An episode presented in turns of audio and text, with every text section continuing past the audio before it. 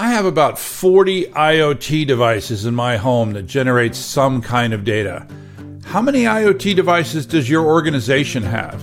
And do you know how many of them create data that's important to you? Where is that data being stored and is it being backed up in any way? How do you decide which devices to back up? How would you back them up even if you wanted to?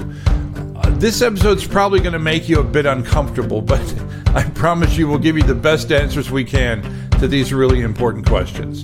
Hi, I'm W. Curtis Preston, aka Mr. Backup, and for 30 years I've had a single passion for helping others protect their data from disasters and lately cyber attacks. Each episode, my co hosts and I dive deep into one specific area of data protection. This week's episode will be the Internet of Things. Welcome to the Backup Wrap Up.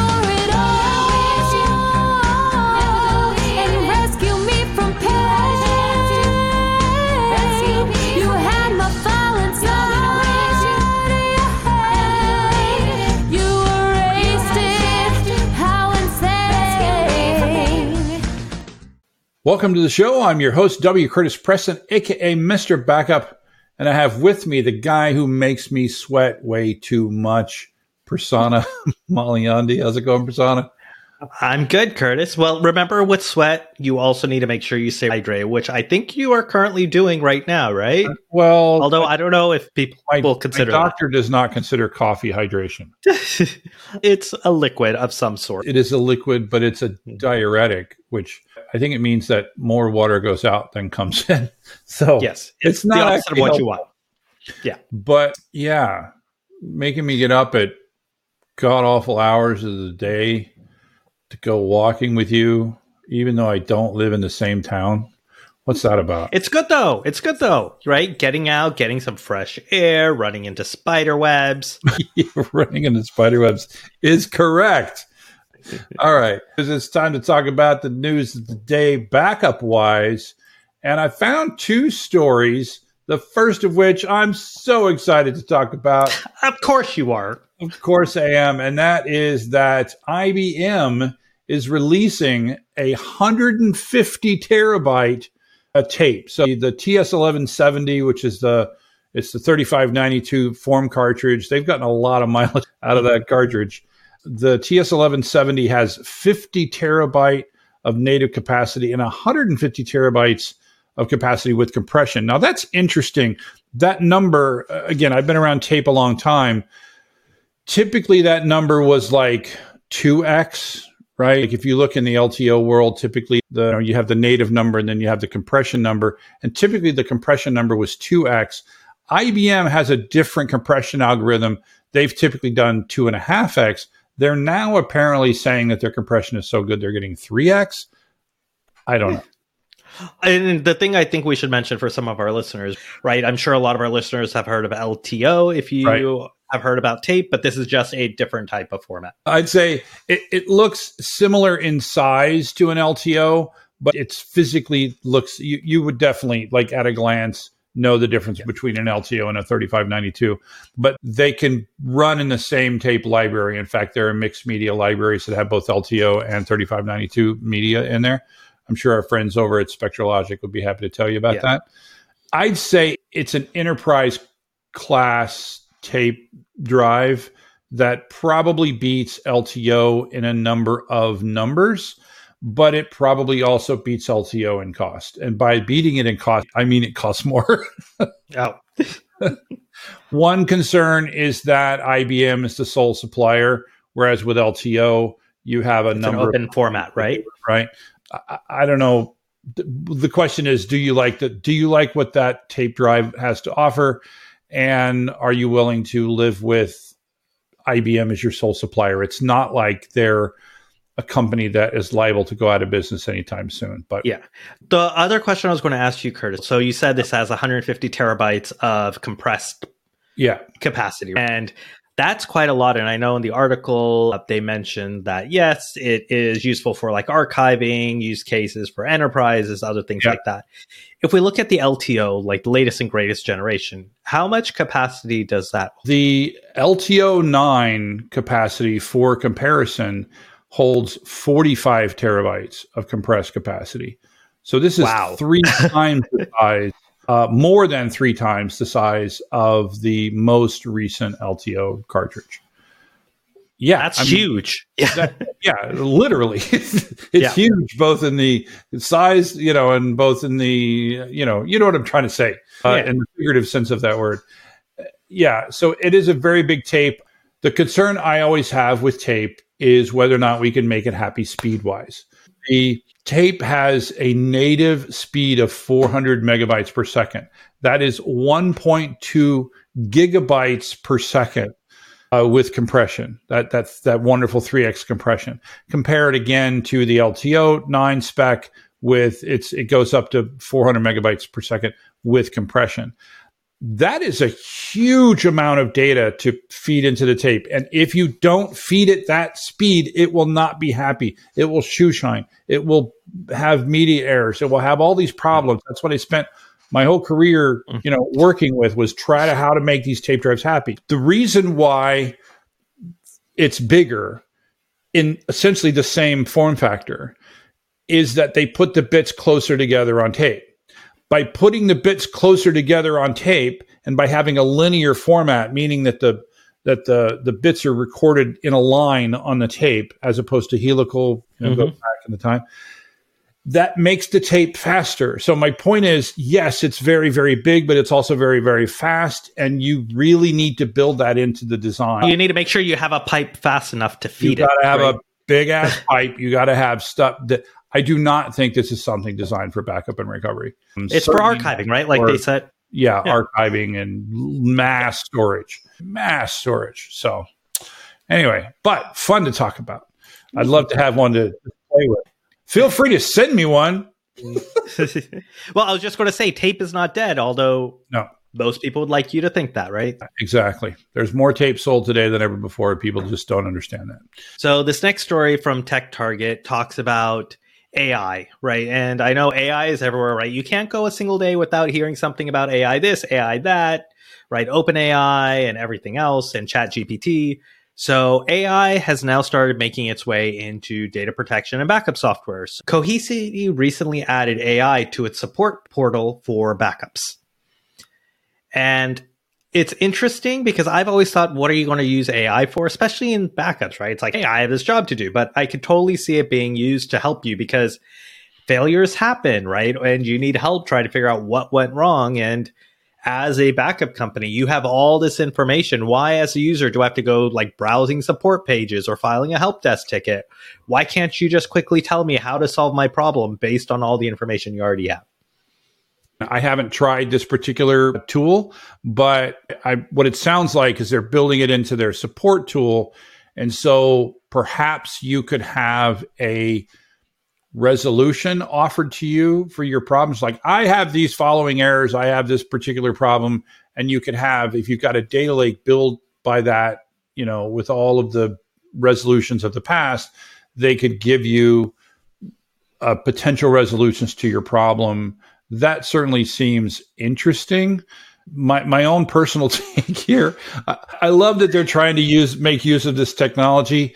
I don't know about you, but when I go to a website and as soon I was as just going to say, yeah, I'm talking to a chat bot, I'm like person, person, customer like, representative, customer representative. I don't want to talk to Angie, the chat bot. Yep. I'm old. Maybe the youngins, maybe they'll love this idea of talking. They don't want to talk to a real person. I do know that I prefer chat support over talking to a person. Yep. I like the asynchronous nature of it. I just, I, my only complaint there is make sure your chat bot has a little ding when you get back to me. Yeah. Right. Cause I'm going to move on. The asynchronous nature means that they're doing like three or four people at the same time. Well, guess yeah. what? So am I. I'm doing three or four yep. things at the same time. So just let me know when you talk to me. Do it. Do it. so yep. Otherwise, back. you have a tab and you're like, where did that? Why am I not hearing back from yeah. the person? So that I don't suddenly go, oh crap, what happened to that support? And then you go back and you see messages, are you still there? Are you still there? I will be closing this ticket due to your non response. Dang it. Yeah. And I could see like this use case because, like you said, there are so many other industries, companies who use it for support right? It is a very common use case to have a chatbot. So it's not surprising to see Cohesity taking this approach and just focusing it on their support portal. Because it also helps them with their costs and it helps them with the customers quickly finding the answers that they need. Yeah, for the customers that want it. It'll be it'll be interesting to see uh, if customers enjoy it. All right, well, that's the news of the day. We need a thing. We need a little chime. Bong, bing, bong. So, in our continued Backup to Basics series, this week we're going to talk about the Internet of Things or IoT. you, how many IoT devices do you think you have in your house? Uh, 14. But that's a very specific number. Do you know how many I have? Because I know because I've been working on my Wi Fi. 127.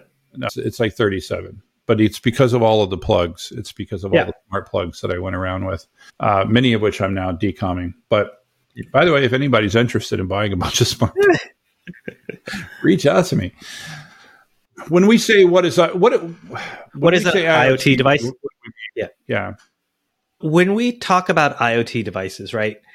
It means a whole bunch of different things. Most people think of it like you said, right? It's your streaming devices like your Apple TV or your Roku box. It's your TVs if they're smart connected, right? Your smart TVs. It's your smart switches or smart plugs that you use for turning things on. It's your ring device. It's your security cameras. It's your Alexa slash Google devices, right? All of these things are what people normally think about as IoT, which totally makes sense.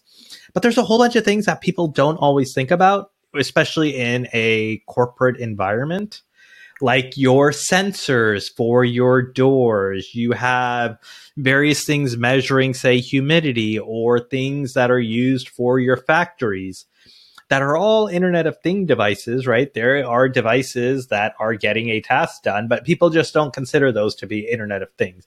And all of these things are gathering some data or doing something, generating some data and sending it off somewhere. And usually these are sending it off to the cloud, right? Some backend service, right? Or to some server sitting locally on premises. But it's doing something, it's creating things, and it's sending it somewhere, right? Actually, raise your device right now because that is an IoT. A smart coffee mug that keeps the temperature of my coffee at the perfect temperature. So I would say that IoT devices, any device with a network connection. How about that? Okay. And typically we would exclude from that definition normal computers. Like we're not yeah. generally talking about servers and computers and laptops and cell phones. We're talking about, like you said, like ring cameras and smart street lights and my my coffee mug, right? How's that definition? I think that works. Yeah. But in our world, I'm only concerned with one category of these devices, and that is devices that create data and send that data elsewhere, right? Mm-hmm. Which is probably most of them. Yeah. Well, your coffee mug may not be that type of device. yeah, it's not right. thinking about like well, I, I think they all send data. It's just it, it, would that send data that you might care about. yeah, exactly. Yeah, so even my smart TV sends data, but it's just data about what shows I watched or whatever, which you don't care. And my smart plugs send data about my electrical usage. Yeah, which is interesting. But if it all went away, I really wouldn't care. Yeah, and I don't think my coffee mug is storing the historical use of what I drank.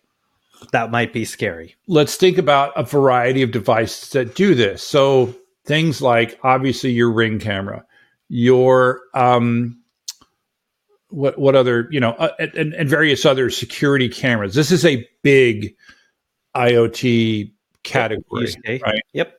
What other kind of smart devices that we can think of? There's like things that detect humidity, right, in a factory or other things like that things that might be detecting sensors. Like even if you think about like cars, right? Smart cars, right? Those are IoTs, right? So a vehicle generates a lot of data. That data could be useful to you, right? As you want to know your driving habits and things like that. But it's definitely important to the manufacturer as they start to build. I know we talked about AI earlier. As they start to build models and other things like that, right? You need that data in order to be able to do that. So that becomes yeah. important for the manufacturer. Exactly. And again, like I'm thinking about, like, I have a smart thermostat, right? my smart thermostat sends data, but again, it's just data that allows it to do its job. It's not data that I think of in terms of data that I'm I want. See, I'm the opposite of you. Oh, really? I actually like my thermostat's data because I actually go back and see how often did it run, when did it run, right? Uh, mm-hmm. When I want to look and see, okay, how many hours and how does it compare to like the average that they, right? Am I using more heat or more air conditioning than other people? Right? Those sort of stats I get information about. All right. So that means that you value that data. Yep. Th- and this is really, I think, the key here is that people and businesses are different they yes. have different preferences about the data that they want to keep.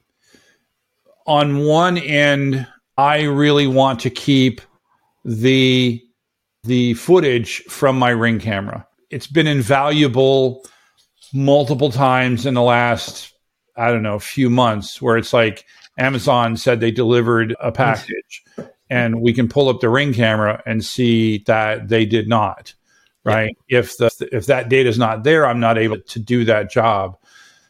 The uh, and of course, if, if something more nefarious, I, as we're recording this episode, they just caught this murderer after a two week. Uh, he, he was escaped, convicted murderer, stabbed his girlfriend to death. He escaped, and he was on the lam for over two weeks. They just caught him, and the way they caught him was ring camera footage he would walk by people's ring cameras that would get reported. Actually, he broke into a house that had an alarm. You know, that's another IoT device that set off yep. a bunch of alarms. And uh, while they didn't find him at the house, that allowed them to circle their uh, to I'm sorry to concentrate their, their efforts their efforts right. Yeah, he ended up finding him with a heat seeking drone. Uh, That's another one we did talk about. Yeah, drones. Yeah, yeah. Um, there are so many types of these devices, I can't possibly fathom them all. But I want to focus on, I'm going to see if I can categorize these. You tell me how I do here. Okay. Police body cams versus my ring cam. Okay. Okay. And and I'm going to make a third category just on-prem security cameras that may have a, an internet connection, but they're not uploading. They're storing it only locally. So there's three categories there. And, and, here's my definition of these categories. So Ring, that thing doesn't store anything. It uploads. The device. What's that? The device. The devices. The device does not store any data. I have specified – I only want it with a ring. You can actually zone in. So I've got it. My ring camera sees my neighbor's house and the street, but I don't care about my neighbor's house and the street. I've got the little motion detector thing set. I only want to see people to come in my yard. I only yep. want it to kick off and record people to come to my yard and obviously people to ring my doorbell. Then it records that data and then that data is is uh, sent up Upload. to the cloud. The point is that the data is continually stored in the cloud in a cloud service. That's one discussion. Yep. The second is uh, the police body cams. It's a locally recording device that's recording you know, the, what's going on with that police officer. And then at the end of each shift, they uh, have a device that they pop that body cam in, and then that transfers that data to something magic. And I'm sure every yep police station does something. And by the way, the only way I actually figured this out was by watching TV, modern police shows. They show at the end of each shift was popping the camera, and, to, uh, and I realized I was like, oh, I never thought about that. You know, yep. of course that's the way it is, right? Because you want all of that footage, right? Yep. Um, and then the third is this idea of a device that is recording data but doesn't have the capacity to get at least there's no process created to get that data uploaded. How did I do? Did I leave? What do you think? And by the way, it doesn't have to be video data. It's just any type of yeah. data, right? And these are the categories of devices that we actually care about. Because yeah. this is one, generating some one, data yeah. that we care about. Yeah. So the categories are the first two are basically ca- devices that cre- they're all devices, only devices that create data that we care about as well. Yeah. Okay. Yeah. That's what I. That's what I was. So the first two are devices that there's a there is already a process defined to get the data somewhere and then the third one is the data is only locally stored and held and then I there agree. is a process how yeah. we do no i think those are the three options okay all right yeah so what do we think about that first one from a data protection standpoint my ring cam and let's not say ring cam but let's say it's a more important device yeah that is creating data that is now being stored only in a cloud service. What do we think about that? So this I go back to all the discussions we've had about SaaS. Yeah. Right? Which is yeah, the data is up there. Hopefully they the company, the vendor who owns the camera, right, or who created the camera, is providing the facilities to make sure, okay, are things protected? Are they available? Are they being backed up? All the rest of that, right? But the question is for these, right? Usually it's such a low cost thing that you're not always sure what they're doing. And there are so many vendors. Like typically, right, they might charge you, like I think Ring charges $3 a month per camera if you want the capabilities to record and go back 30 days. Right. Yeah. But there are some companies, right, that charge less. There are some companies that offer it for free. And so the question always becomes if you offer it for free, what corners are you cutting? And can you trust right. them to actually protect your data? Now, I think a lot of these vendors give you the option to download the recordings if you want, but who actually does that? Nobody, literally no exactly. Not even me. Yeah.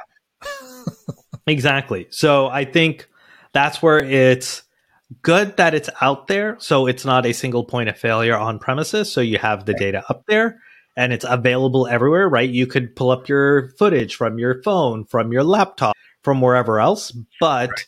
there are some downsides. Yeah, so I, would say my general advice there, assuming again we're using RingCam, but only to help you understand the device.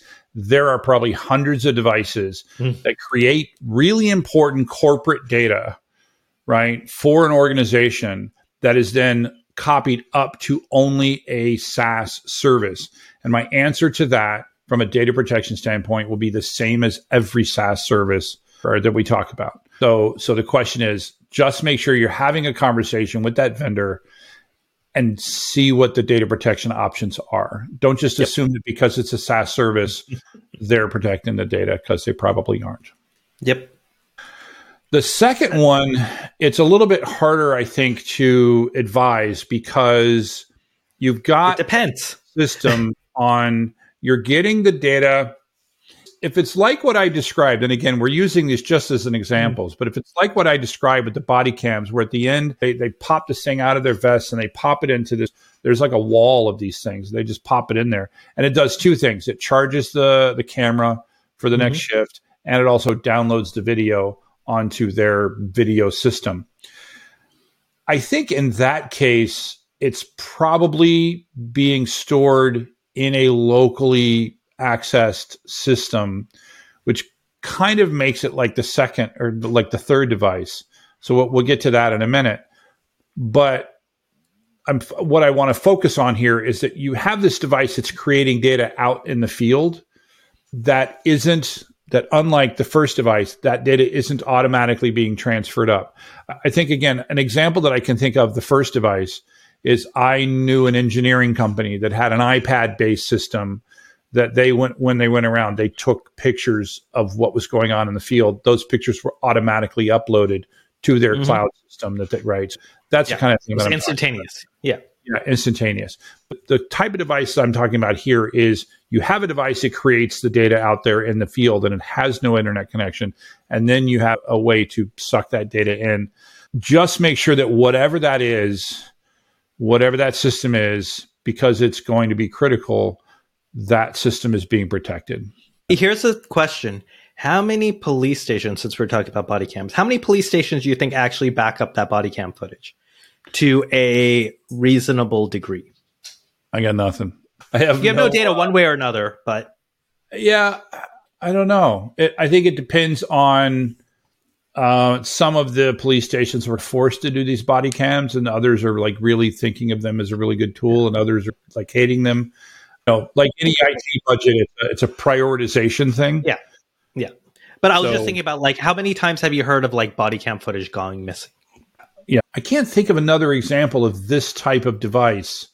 It could be like IoT devices. Sometimes you're out in the field like gathering results like you're in a remote location and you come mm-hmm. back to a central base and then it uploads the data. It could be even pictures, right? Like your cameras, yeah, right? the pictures, yeah. Except that in your scenario, the pictures aren't automatically uploaded with an internet connection. Or instead of buying iPads with the mobile signal, they bought a Wi-Fi only iPad, so yeah. the data all uploads when you get back. Yeah. Just make sure that you, where that data is going gets protected. Yeah, it's like, or another example is like you see a lot of like professional photographers, right? They shoot with digital SLRs, right? And typically they don't have Wi Fi connection. So it's stored on a card, right? They take the card back in the night to the camp, right? Then they upload it potentially, or we'll get to the third case, right? Which is probably more likely what they end up doing.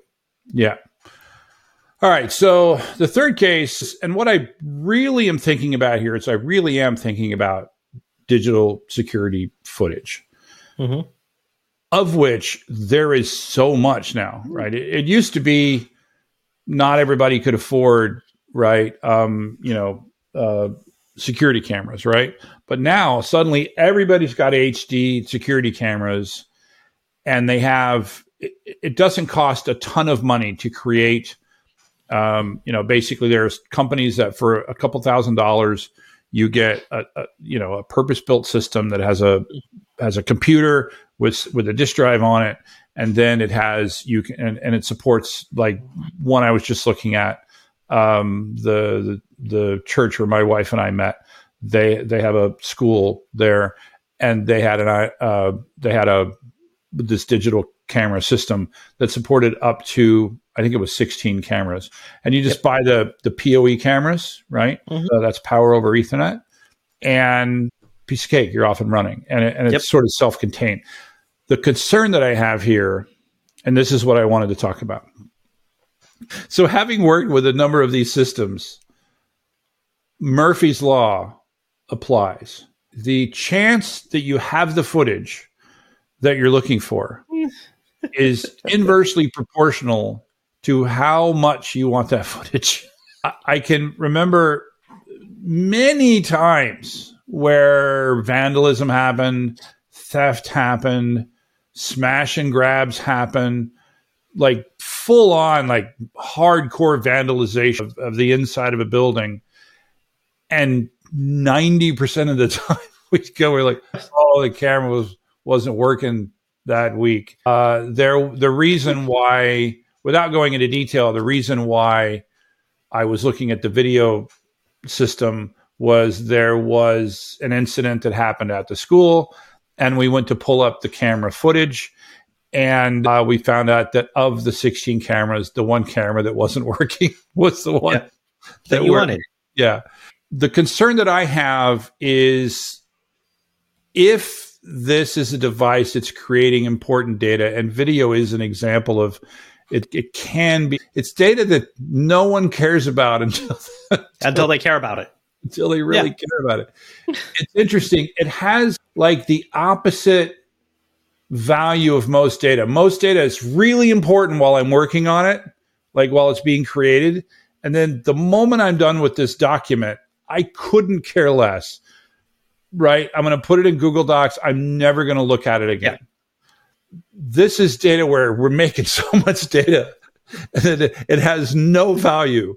And then three weeks from now, we're like, hey, did anybody got any footage of that uh, that room when the thing happened? And you're like, uh, let me see. And the answer is no. What do we think about this? This is a real problematic. Yeah. And I think, like you said, you should back it up. The challenge becomes whether it's obvious when you are using these systems that is there facilities to tell you how to back things up, what you need to do, Or is it just like, yeah, everything's self contained, nothing I need to worry about until things break? Yeah, right. I think it's I think it's like the SaaS category. I just want you to have this conversation up front.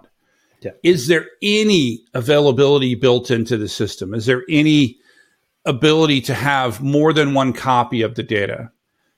It can be problematic to have more than one copy offsite because video is they have 16 HD yeah. video cameras. Do you know how much data that is? A ton. And had, if they had a, an, you know, an, an internet connection, and then that data was uploaded to a cloud server somewhere, they'd hit their cap, their data cap, within a day. Yeah, exactly. So it can be real problematic, and dedupe doesn't help. What yeah. why does dedupe not help, Prasanna? Dedupe does not help with video. Why because not? of how video works. Because typically how video works, right? You have one frame and then it's a changes to the next frame. And so there really isn't a lot of duplication between frames. Yeah, yeah D- dedupe. Well, I would say dedupe doesn't work because there's no dupe, right? Yeah. There's no dedupe and compression. Fighting, yeah, there is compression, and there are compression algorithms that help with security camera footage specifically that is able to detect the similar things between frames. I think they call them codecs there. Yeah. It can be pr- really problematic. So the best I can say for you for many of these is to see if you can create an on-prem backup. This is I'm going to violate my usual rules, right? Basically because the alternative is near impossible. It's not possible. Yeah. So see if you can create an on-prem backup. Many of these servers, I'm going to say all of these servers are either based on Windows or they're based on Linux. And hopefully you will be able to like install some kind of something on that box to then copy the data to another box in the facility. And then it just becomes, in the event of something really bad, like a fire or a flood, then you grab that box and get out of there. Yeah. No one's going to remember to do that. But it's going to go in the midst yeah. of saving their life. No one's going to go, "Hey, make sure you grab the video backup." But uh, that's the best I can do. It's at least something. Yeah. Yeah. No, I think that's the best possible thing because otherwise it's better than not having anything at all. Yes. Never let the perfect be the enemy of the good. Yeah. Good, better, best. Do what you can until you discover something better. If there is a way, like the thing like with Ring, for example, Ring has figured out how to minimize the footage, how to minimize the footage that matters. You can do that somewhat with security systems. You can turn on um, detection. Yeah, motion detection. Thank you. You can turn on motion detection to minimize the number of hours of video you are creating. And maybe the system can use a codec to reduce the size of the file. Yeah. And then maybe it's possible you can put some kind of backup system on there, like a something that I would think of as a backup system to get that data off site. That's a lot of maybes in there, but just realize that what you're looking for is one of the most challenging things in IT right now. A really important data intensive IoT device that can create a ton of data that is only stored in one place and they don't send it anywhere because it's just too big. Yep. Uh, I got an example for the second one my meter, my electric meter. Hmm. So my electric meter stores my electric usage for the entire month. And then once a month, they wirelessly go by and they pull the data in, right? It's oh, not, yours isn't always connected? No, not like yours. Yours yeah. are, you have like, you have, uh, what you call smart it? meter. Yeah, yeah. yeah. But they recently, uh, the same with my water meter, right? The water meter, they went around and they replaced the water meter with a smart one that has uh, on the top they have a little round metal thing. I don't know what to mm-hmm. call it. Right. That then they drive down the street and it gives them all the all the data from mm. all the mm. meters. That's a that's another example. Yeah. But yeah, so I guess the general advice here is to just think about all of the IoT devices that you have. A good way to do that is to use your your network. Look at your network. yeah. Right. And you know, look at all the DHCP addresses being given out to random devices that, uh, and then you have no to, idea what they are. In the case of mine, what's super annoying is when you have an IoT device that doesn't give its name, like it, it, it just says it gives you its MAC address. And you're like, that's not a name. I mean, it is a name, but it's, It's not, not what a, you're looking for. Yeah. I've been going through a lot that lot lately, as Yeah. you know. So, All right, oh, well, one thing ahead. I wanted to add that I don't think we covered, but is also important is I know we talked about video, right? There are also use cases where you're streaming data. For instance, like my thermostat, right? It's probably sending, hey, here's the temperature, here's when I turned on, and sending all this data at probably, let's just assume it's say every minute, right? Now, as a vendor, right, you may not need to care about keeping all that data, all the raw data for every minute right? You might aggregate the data up and say, okay, instead of every minute data, I'm going to aggregate it every 15 minutes. That aggregated data, though, you still need to protect that data because that's like what consumers like myself see, but you may not need to necessarily keep the raw data forever and back Right. that up. So that's another important distinction as well is understand how that data is going to be used, what's coming back from the IoT devices, what you need to keep and how long you need to keep it for. Or if I could summarize what, what I'm hearing you say there is look at what you're going to do with the data that you get and then consider your data management practices based on that. Yeah. Right. So the, the I, I think uh, a correlation or a, or a, a similar device to what you're talking about is sensor data in manufacturing facilities. They've got all Yeah. these sensors and this is this is kind of like the some of those sensors are directly driving what's happening Mm-hmm. some of those sensors are used later in investigations. And so just realize what that data is being used for and then store it and protect it accordingly. And, and i'm just saying just have this discussion. Just just mm-hmm. think about all the iot devices that you have. And sometimes we spend a little bit too much time just talking about servers, just talking about SaaS devices or SaaS services, and uh, we don't spend enough time talking about the millions of IoT devices that are. Yep. All right, and with that, Frank, thanks for having the chat again, Prasanna. Anytime. Thank you, Curtis, and looking forward to our walk in the morning. Absolutely. And I'd like to thank the listeners for listening to us. We'd be nothing without you. And remember, this is an independent podcast. The opinions that you hear are ours and not necessarily an employer. That's a wrap. Good